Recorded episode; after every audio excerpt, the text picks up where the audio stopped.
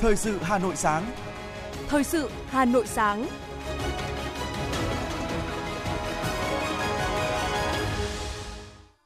Hoàng Sơn và Hoài Linh xin được đồng hành cùng quý thính giả trong 30 phút của chương trình Thời sự sáng ngày hôm nay, Chủ nhật ngày 27 tháng 11 năm 2022. Những nội dung chính sẽ được đề cập đến trong chương trình. Tổng Bí thư Nguyễn Phú Trọng gặp mặt đại diện đại biểu về dự hội nghị biểu dương Chủ tịch Mặt trận Tổ quốc cấp xã và trưởng ban công tác Mặt trận tiêu biểu toàn quốc giai đoạn 2017-2022. Lễ trao giải thưởng và học bổng COVA lần thứ 20. Hơn 2 triệu lượt khách hàng mua sắm trong Hà Nội đêm không ngủ.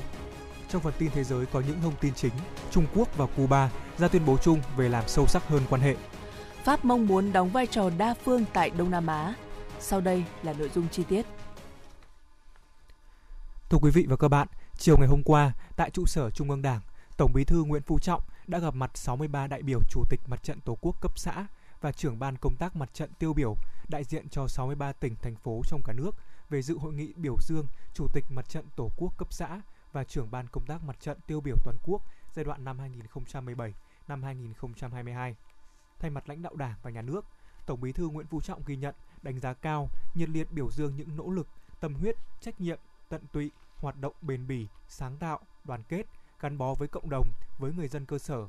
Các cụ, các đồng chí thật sự là những người có uy tín cao, là hạt nhân quan trọng, tích cực ở cơ sở, đã có những đóng góp quan trọng vào việc xây dựng, củng cố và phát triển sức mạnh khối đại đoàn kết dân tộc trong sự nghiệp xây dựng và bảo vệ Tổ quốc.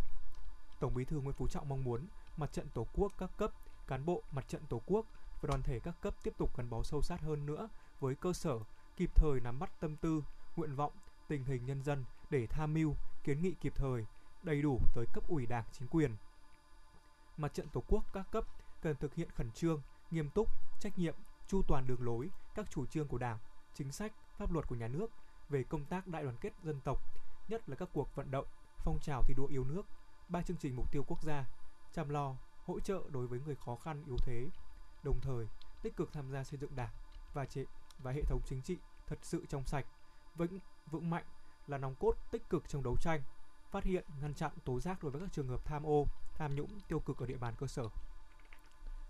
Ngày 26 tháng 11, lễ trao giải thưởng và học bổng COVA lần thứ 20 đã diễn ra tại Trường Đại học Bách khoa Hà Nội. Giáo sư tiến sĩ Nguyễn Thị Doan, nguyên Phó Chủ tịch nước, Chủ tịch Trung ương Hội khuyến học Việt Nam, Chủ tịch Ủy ban Giải thưởng COVA và các cá nhân tập thể được trao giải, học bổng dự buổi lễ. Giải thưởng Cova là nỗ lực vì cộng đồng của tập đoàn Sơn Cova do Phó giáo sư Nguyễn Thị Hòe, cựu sinh viên K11, nguyên giảng viên Viện Kỹ thuật Khoa học, Trường Đại học Bách khoa Hà Nội, Chủ tịch tập đoàn Sơn Cova sáng lập vào năm 2002. Giải thưởng ra đời với mục đích thúc đẩy các nghiên cứu khoa học vì cộng đồng, các hành động nhân văn, lan tỏa tinh thần sống đẹp trong xã hội và hỗ trợ sinh viên trên khắp đất nước. Năm nay, giải thưởng Cova được trao đầy đủ 4 hạng mục: kiến tạo, sống đẹp, triển vọng và nghị lực.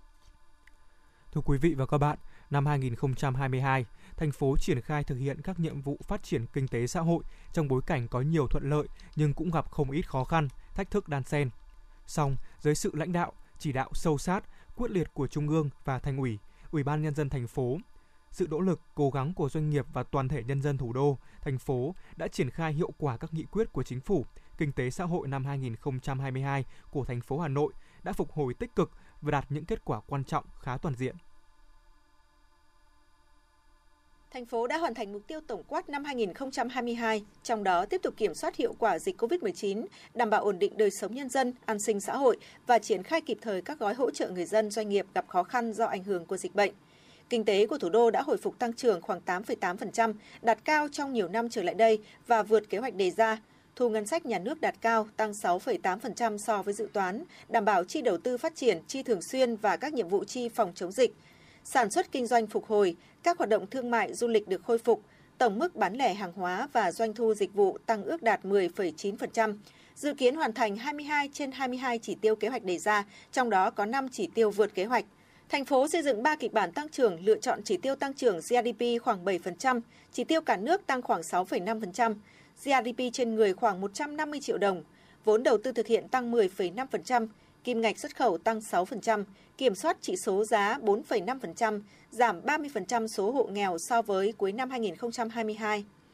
Tổng thu ngân sách nhà nước trên địa bàn năm 2022 ước thực hiện 332.961 tỷ đồng, đạt 106,8% dự toán, tăng 2,7% so với thực hiện năm 2021. Phó Chủ tịch Ủy ban dân thành phố Hà Minh Hải cho biết. Thành phố cùng lúc triển khai nhiệm vụ của năm 2022 với khối lượng công việc rất lớn, nhưng vừa thực hiện nhiều nhiệm vụ cho chung và dài hạn như tổng kết nghị quyết 11 Bộ Chính trị, tổng kết luật thủ đô, triển khai quy hoạch thủ đô, quy hoạch chung thủ đô, triển khai dự án đường vành đai 4, triển khai cái đề án phân cấp ủy quyền, triển khai nội dung liên quan đến đầu tư ba lĩnh vực giáo dục, y tế, văn hóa và đặc biệt cũng đã triển khai xây dựng nghị quyết về công nghiệp văn hóa. Từ những nội dung này, từ bối cảnh này để rút ra cái bài học kinh nghiệm của năm 22 cho những năm tiếp sau là sự lãnh đạo chỉ đạo sâu sát quyết liệt của đồng chí Bí thư Thành ủy, các đồng chí trong thường trực ban thường vụ là về tầm nhìn, xác định mục tiêu, xác định trọng tâm trọng điểm và trọng điểm đột phá của đột phá và luôn luôn lắng nghe, động viên, khích lệ, sâu sát quyết liệt tháo gỡ khó khăn và đặc biệt là thực chất và lấy cái hiệu quả và kết quả cuối cùng bằng sản phẩm cụ thể để đánh giá. Theo Bí thư Thành ủy Đinh Tiến Dũng, kết quả thành phố đạt được năm 2022 không chỉ về phục hồi phát triển kinh tế xã hội mà đặc biệt là hoàn thành những nhiệm vụ có ý nghĩa rất quan trọng, xây dựng cơ sở định hướng chiến lược lâu dài cho thủ đô phát triển như báo cáo đề xuất và được Bộ Chính trị nhất trí ban hành nghị quyết số 15 ngày 5 tháng 5 năm 2022 về phương hướng nhiệm vụ phát triển thủ đô Hà Nội đến năm 2030, tầm nhìn đến năm 2045, tổng kết thực hiện luật thủ đô, xây dựng dự án luật thủ đô sửa đổi, triển khai dự án đầu tư xây dựng đường vành đai 4 vùng thủ thủ đô Hà Nội, ban hành nghị quyết chuyên đề về công nghiệp văn hóa, quyết định đầu tư mạnh vào ba lĩnh vực giáo dục, y tế, văn hóa, đẩy mạnh phân cấp ủy quyền. Bí thư Thành ủy Đinh Tiến Dũng cho biết. Thay mặt Thành ủy, tôi xin ghi nhận và đánh giá cao công tác lãnh đạo chỉ đạo, tổ chức thực hiện của các cấp ủy Đảng, chính quyền, mặt trận Tổ quốc, các tổ chức chính trị xã hội của thành phố, các tầng lớp nhân dân thủ đô và cộng đồng doanh nghiệp đã nỗ lực phấn đấu đạt được kết quả toàn diện trong thực hiện nhiệm vụ phát triển kinh tế xã hội, đảm bảo quốc phòng an ninh của thành phố năm 2022. Lưu ý bối cảnh tình hình và dự báo những khó khăn thách thức to lớn đặt ra đối với thành phố trong năm 2023, khả năng còn khó hơn năm 2022, Bí thư Thành ủy Đinh Tiến Dũng chỉ đạo Ban cán sự Đảng Ủy ban nhân dân thành phố hoàn thiện phương hướng mục tiêu nhiệm vụ, giải pháp phát triển kinh tế xã hội năm tới theo hướng tiếp tục thực hiện chủ đề kỳ cương trách nhiệm hành động sáng tạo phát triển nhằm tăng cường siết chặt kỳ cương hành chính, huy động sức mạnh tổng hợp để thúc đẩy quyết liệt việc thực hiện các nhiệm vụ quan trọng, các dự án trọng tâm trọng điểm, những vấn đề còn tồn tại, những nhu cầu bức thiết mà đời sống nhân dân đang đặt ra như cung cấp nước sạch sinh hoạt, xử lý nước thải, rác thải. Đồng chí Đinh Tiến Dũng nhấn mạnh, nhiệm vụ trọng tâm bao phủ trong năm 2023 là phải tháo gỡ khó khăn, thúc đẩy sản xuất kinh doanh, đẩy mạnh cải cách hành chính, ứng dụng công nghệ thông tin, chuyển đổi số, tất cả phải nhằm tạo thuận lợi thực sự cho doanh nghiệp.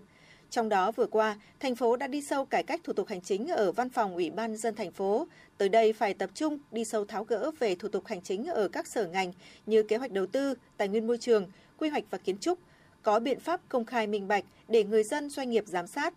Bí thư Thành ủy Đinh Tiến Dũng lưu ý để tăng cường kỷ cương kỷ luật, bên cạnh động viên kịp thời những gương điển hình tiêu biểu, phải nghiêm khắc xử lý những trường hợp yếu kém trì trệ. Ban tổ chức Thành ủy phối hợp với Ủy ban Kiểm tra Thành ủy có kế hoạch giải pháp đánh giá cán bộ để thực hiện việc này.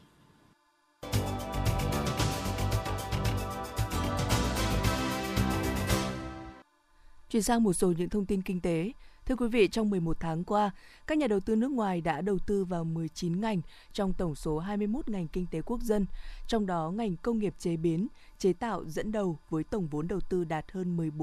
14,96 tỷ đô la Mỹ, chiếm 59,5% tổng vốn đầu tư đăng ký. Ngành kinh doanh bất động sản đứng thứ hai với tổng vốn đầu tư gần 4,19 tỷ đô la Mỹ, chiếm 16,7% tổng vốn đầu tư đăng ký. Tiếp theo lần lượt là các ngành sản xuất, phân phối điện, hoạt động chuyên môn khoa học, công nghệ với vốn đăng ký đạt lần lượt là gần 2,26 tỷ đô la Mỹ và gần 1,03 tỷ đô la Mỹ, còn lại là các ngành khác. Với mục tiêu phát triển kinh tế đêm, đẩy mạnh phục hồi và phát triển kinh tế sau ảnh hưởng của dịch COVID-19 trên địa bàn thủ đô. Sự kiện Hà Nội đêm không ngủ, Hà Nội Midnight Sale năm 2022 được đông đảo doanh nghiệp lớn tham gia hưởng ứng.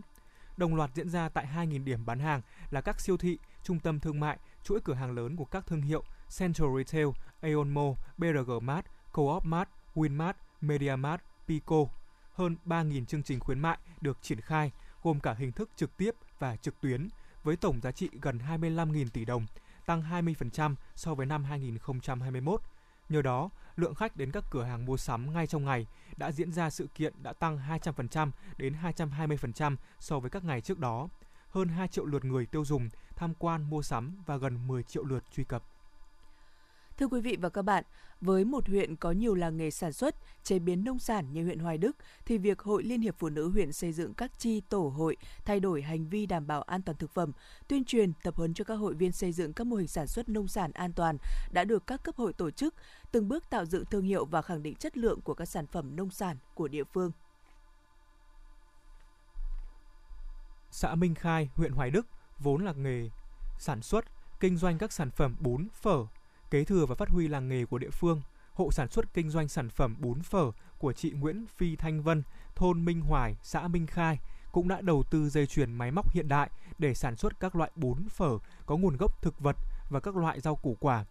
Không chỉ tạo nên những sản phẩm màu sắc bắt mắt mà sản phẩm còn tuyệt đối an toàn khi không sử dụng các chất phụ gia. Năm 2021, gia đình chị Vân cũng đã đăng ký hai sản phẩm gồm bún gạo lứt và phở gạo lứt với tham gia chương trình mỗi xã một sản phẩm và đạt chuẩn OCOP 3 sao.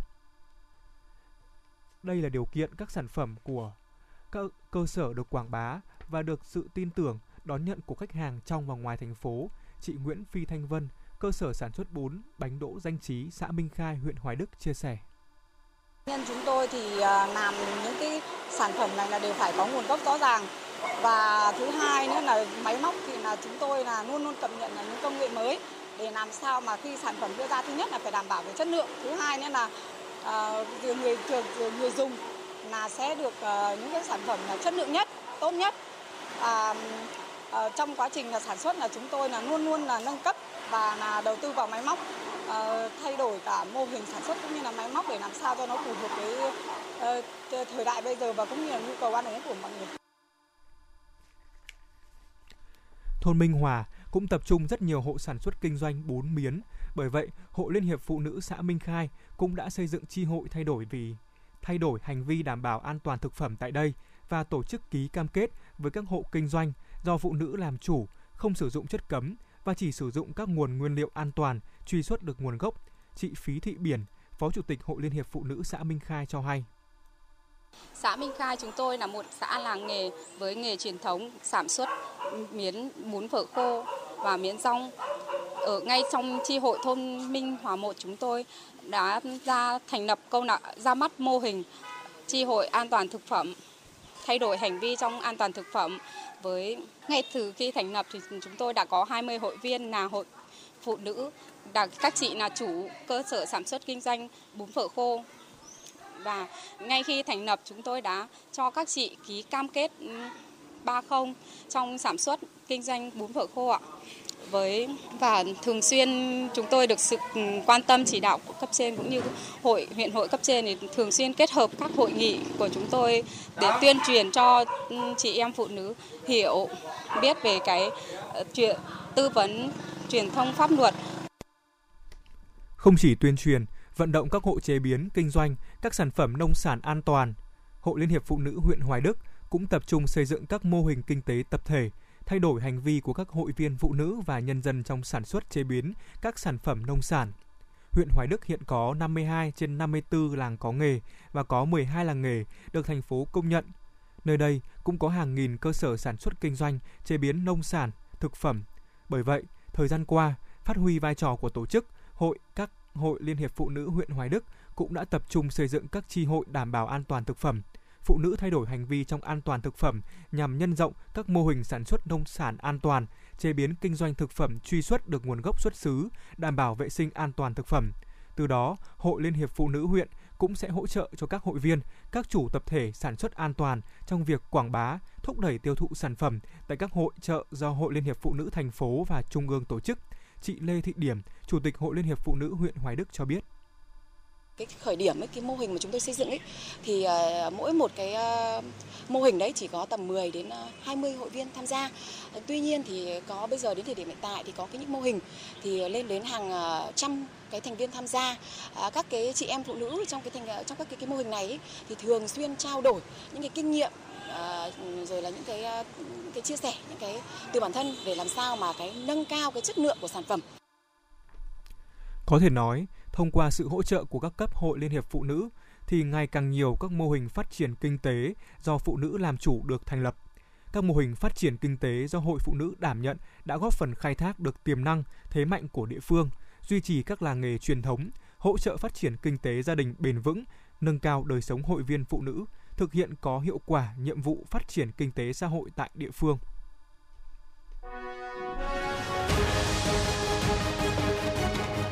Thời sự Hà Nội, nhanh, chính xác, tương tác cao. Thời sự Hà Nội, nhanh, chính xác, tương tác cao.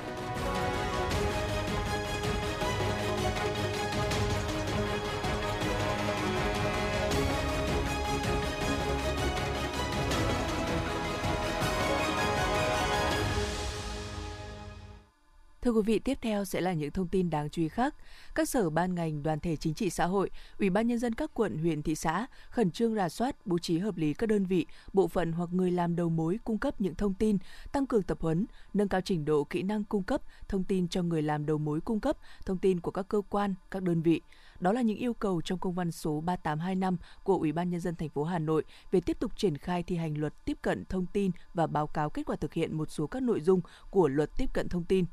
Theo đó, các cơ quan đơn vị công bố quy chế nội bộ về tổ chức cung cấp thông tin, thường xuyên cập nhật và thông công khai danh mục thông tin phải được công khai và danh mục thông tin được tiếp cận có điều kiện tổ chức xây dựng và duy trì chuyên mục về tiếp cận thông tin trên trang cổng thông tin điện tử của cơ quan mình. Cùng với đó, tiếp tục tổ chức rà soát, phân loại, kiểm tra và bảo đảm tính bí mật của các thông tin do các cơ quan đơn vị tạo ra, duy trì, lưu giữ, cập nhật cơ sở dữ liệu thông tin mà các cơ quan đơn vị mình có trách nhiệm cung cấp cho công dân, bảo đảm hệ thống thông tin đầy đủ, toàn diện, kịp thời, dễ dàng tra cứu. Chú trọng công tác số hóa các văn bản, hồ sơ, tài liệu và kết nối với mạng điện tử trên toàn quốc để có thể truy cập thông tin dễ dàng từ các hệ thống khác nhau và tăng cường cung cấp thông tin qua mạng điện tử.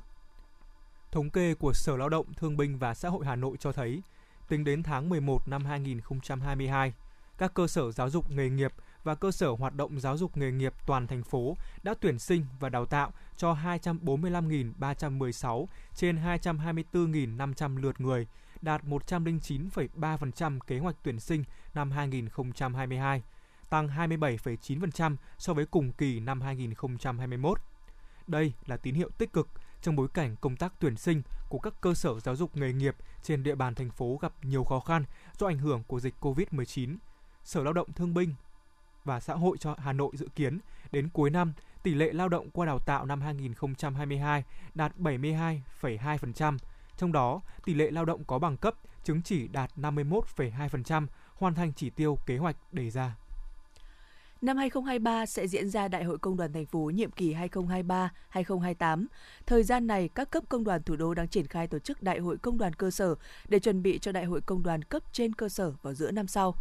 Ban Thường vụ Liên đoàn Lao động quận Hoàn Kiếm đang tích cực chỉ đạo thực hiện thông tin 06 của Ban Thường vụ quận ủy Hoàn Kiếm và kế hoạch số 13 của Ban chấp hành Liên đoàn Lao động quận Hoàn Kiếm về tổ chức Đại hội Công đoàn cơ sở, tiến tới Đại hội Công đoàn quận Hoàn Kiếm lần thứ 19, nhiệm kỳ 2023-2028 và đã chọn Công đoàn cơ sở Công ty Cổ phần Sách Hà Nội tổ chức điểm Đại hội Công đoàn cơ sở, từ đó rút kinh nghiệm và nhân rộng ra các công đoàn khác cơ sở thuộc Liên đoàn Lao động quận Hoàn Kiếm hướng tới mục tiêu phát triển ngành khoa học địa lý Việt Nam ngày một lớn mạnh. Hội Địa lý Việt Nam phối hợp với Viện Tài nguyên và Môi trường, Đại học Quốc gia Hà Nội và thị xã Sơn Tây tổ chức Hội nghị khoa học địa lý toàn quốc lần thứ 13 với chủ đề Khoa học địa lý Việt Nam với sử dụng hợp lý, phục hồi tài nguyên và phát triển kinh tế tuần hoàn. Hội nghị diễn ra trong 2 ngày, 26 và 27 tháng 11. Tham luận tại hội nghị, ngoài các báo cáo đề cập các hướng nghiên cứu truyền thống của ngành, đã có những kết quả nghiên cứu mới về những chủ đề thời sự có giá trị thực tiễn, đáp ứng nhu cầu phát triển kinh tế xã hội và phát triển ngành lĩnh vực như kinh tế tuần hoàn, phát triển du lịch sinh thái, giáo dục địa lý trong bối cảnh cách mạng 4.0, đặc biệt một số báo cáo đánh giá các nguồn lực phát triển thị xã Sơn Tây, xứ Đoài nhân dịp kỷ niệm 200 năm thành cổ Sơn Tây năm 1822 năm 2022. Nhân dịp này, 12 cá nhân được trao tặng kỷ niệm trương – Liên hiệp các hội khoa học và kỹ thuật Việt Nam tặng bằng khen cho 3 tập thể, 8 cá nhân thuộc Hội Địa lý Việt Nam do đã có thành tích xuất sắc trong giai đoạn năm 2020-2021.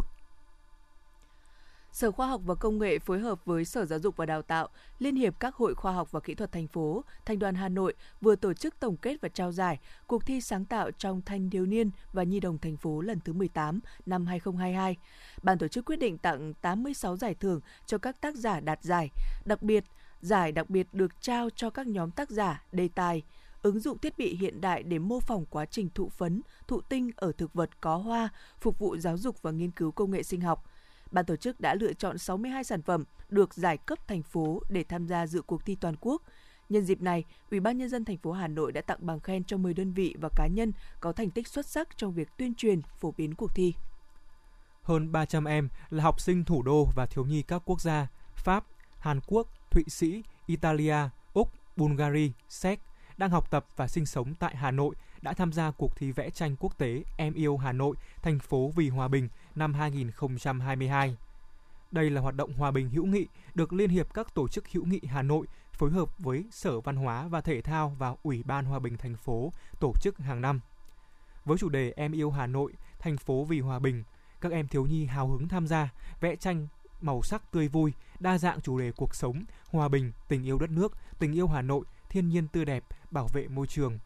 Ban tổ chức đã trao một giải nhất, 3 giải nhì, 5 giải ba, 10 giải khuyến khích và một số giải chuyên đề. Em Nguyễn Thu Giang đến từ Trung tâm Giáo dục Cung Trăng giành giải nhất với bức tranh vẽ cầu Nhật Tân đầy sắc màu rực rỡ. Cuộc thi đã tạo sân chơi cho các em thiếu nhi giao lưu, thể hiện tài năng sáng tạo nghệ thuật, góp phần tăng cường tình hữu nghị, đoàn kết giữa trẻ em Việt Nam với trẻ em quốc tế.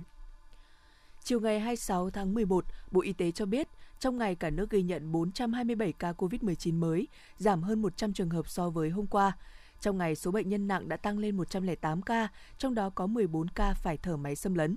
Kể từ đầu dịch đến nay, Việt Nam có 11 triệu 514.174 ca mắc, đứng thứ 13 trên tổng cộng 230 quốc gia và vùng lãnh thổ. Trong khi với tỷ lệ số ca mắc trên 1 triệu dân, Việt Nam đứng thứ 117 trên tổng cộng 230 quốc gia và vùng lãnh thổ, tức là bình quân cứ 1 triệu người thì có 116.359 ca mắc. Tổng số ca tử vong do COVID-19 tại Việt Nam đến nay là 43.170 ca, chiếm tỷ lệ 0,4% trong tổng số ca mắc. Tổ chức Y tế Thế giới WHO đã có đầy đủ bằng chứng cho thấy nhóm trẻ từ 6 tháng đến dưới 5 tuổi được tiêm vaccine COVID-19 có hiệu quả bảo vệ cao hơn nhiều so với nhóm không được tiêm. Hiện đã có khoảng 25 nước triển khai tiêm vaccine COVID-19 cho nhóm tuổi này, bao gồm Mỹ, Australia, Trung Quốc và Campuchia.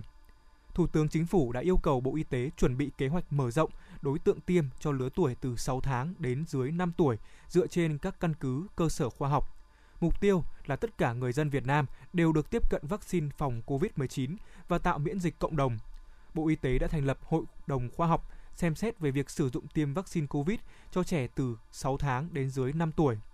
Việt Nam có khoảng 7 triệu trẻ em trong độ tuổi này – Hiện vaccine tiêm cho trẻ từ 6 tháng đến dưới 5 tuổi của Moderna và Pfizer-BioNTech đã được WHO cấp phép sử dụng. Với vaccine của Moderna, trẻ sẽ tiêm hai liều cách nhau một tháng. Vaccine của Pfizer-BioNTech hiện được phép sử dụng cho trẻ từ 6 tháng đến 4 tuổi. Trẻ sẽ được tiêm 3 mũi, hai mũi đầu tiên cách nhau 3 tuần và mũi thứ ba sau đó 8 tuần.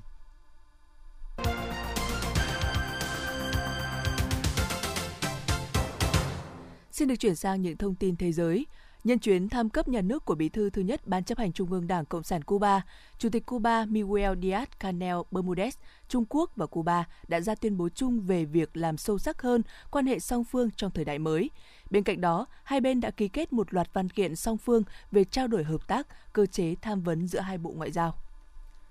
Phát biểu trong cuộc gặp người đồng cấp Indonesia Prabowo Subianto tại thủ đô Jakarta, Bộ trưởng Quốc phòng Pháp Sebastien Lecornu nêu rõ Pháp muốn tăng cường hợp tác hơn nữa với Đông Nam Á để củng cố uy tín ngoại giao. Ông cũng nhấn mạnh Pháp cần duy trì tương tác về mặt chính trị với Hiệp hội các quốc gia Đông Nam Á, đồng thời bày tỏ mong muốn một vai trò đa phương tại khu vực này. Pháp hiện là nước quan sát viên của Hội nghị Bộ trưởng Quốc phòng các nước ASEAN mở rộng. Ít nhất hai quả tên lửa đã nhắm mục tiêu vào một căn cứ tuần tra của Mỹ gần thị trấn Al-Sadadi, đông bắc Syria vụ tấn công không gây thương vong hoặc thiệt hại cho căn cứ cũng như tài sản của liên minh. Quả tên lửa thứ ba chưa khai hỏa đã được phát hiện tại một địa điểm gần đó. Bộ Tư lệnh Trung tâm Mỹ không cung cấp thông tin lực lượng nào có thể đã thực hiện vụ tấn công. Các nguồn tin ngoại giao cho hay, cuộc họp giữa đại diện các nước thành viên Liên minh châu Âu EU vốn dự kiến diễn ra vào tối thứ Sáu ngày 25 tháng 11 để thảo luận về giá trần áp lên dầu vận chuyển bằng đường biển của Nga theo đề xuất của nhóm 7 quốc gia công nghiệp hàng đầu thế giới G7 đã bị hủy bỏ. Một nhà ngoại giao cho hay các nước chưa thể chia sẻ một quan điểm thống nhất về vấn đề trên. Các vấn đề về năng lượng của châu Âu sẽ kéo dài trong nhiều năm nếu như nhu, dầu, nhu cầu khí đốt vẫn duy trì ở mức cao nhưng nguồn cung mới không được đảm bảo. Các chuyên gia cảnh báo rằng ngay cả khi các kho dự trữ khí đốt được nạp đầy trước những tháng mùa đông cũng không thể đảm bảo rằng các quốc gia châu Âu sẽ có đủ nguồn cung cho mùa hè tới và cho những tháng mùa đông tiếp theo. Các đại biểu tại hội nghị thượng đỉnh toàn cầu về buôn bán các loài có nguy cơ tuyệt chủng đã thông qua kế hoạch bảo tồn thêm 54 loài cá mập đây được coi là động thái có thể làm giảm đáng kể hoạt động buôn bán vây cá mập tàn ác với lợi nhuận khủng. Theo đó, kế hoạch được thông qua, việc buôn bán các cá thể thuộc họ cá mập mất trắng và cá mập đầu búa giờ đây sẽ được đưa vào danh sách được kiểm soát chặt chẽ theo Công ước về buôn bán quốc tế các loài động thực vật hoang dã các nguy cấp. Vùng phát thải cực thấp, nơi các chủ phương tiện ô tô có mức phát thải cao khi vào phải trả phí, từ ngày 29 tháng 8 năm 2023 sẽ được mở rộng vượt giới hạn hiện nay nhằm bao phủ toàn bộ 9 triệu cư dân tại vùng Đại London. Những phương tiện giao thông cũ và gây ô nhiễm hơn sẽ phải trả phí thì mới được đi vào toàn bộ vùng này. Việc mở rộng vùng thu phí đồng nghĩa có thêm 5 triệu người được hít thở không khí sạch hơn và sống một cuộc sống lành mạnh hơn.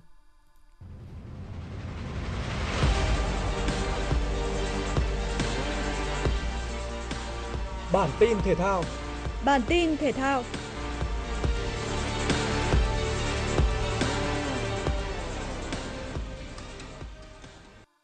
Thực hiện đề án phát triển câu lạc bộ bóng đá Công an nhân dân theo hướng chuyên nghiệp, câu lạc bộ bóng đá Công an nhân dân được chuyển giao về Công an thành phố Hà Nội quản lý và đổi tên thành câu lạc bộ bóng đá Công an Hà Nội.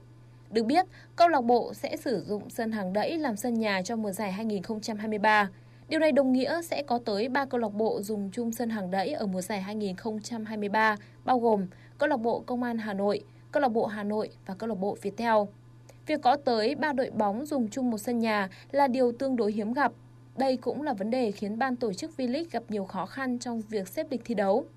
Mùa giải 2023 của bóng đá Việt Nam sẽ bắt đầu bằng trận tranh siêu cúp quốc gia vào ngày 29 tháng 1 năm 2023. V-League 2023 sẽ khởi tranh từ ngày 3 tháng 2 và kết thúc vào ngày 20 tháng 8 năm 2023. Theo thể thức giải đấu, 14 đội tham dự V-League sẽ đá vòng tròn một lượt ở giai đoạn đầu rồi tách nhóm thi đấu ở giai đoạn 2. 6 đội nhóm trên sẽ tranh chức vô địch và 8 đội nhóm dưới sẽ là cuộc đua trụ hạng. Đội tuyển Brazil đã phải trả giá đắt sau chiến thắng 2-0 trước Serbia tại vòng bảng World Cup 2022. Theo đó, bộ đôi Neymar và Danilo đều dính chấn thương mắt cá và nhiều khả năng bỏ lỡ hai trận còn lại ở vòng bảng. Neymar chấn thương phút 80 sau pha va chạm với trung vệ Nikola Milenkovic. Anh cố gắng nhưng không thể tiếp tục thi đấu, phải nhường chỗ cho Anthony. Khi trở về ghế dự bị, tiền đạo sinh năm 1992 đã bật khóc.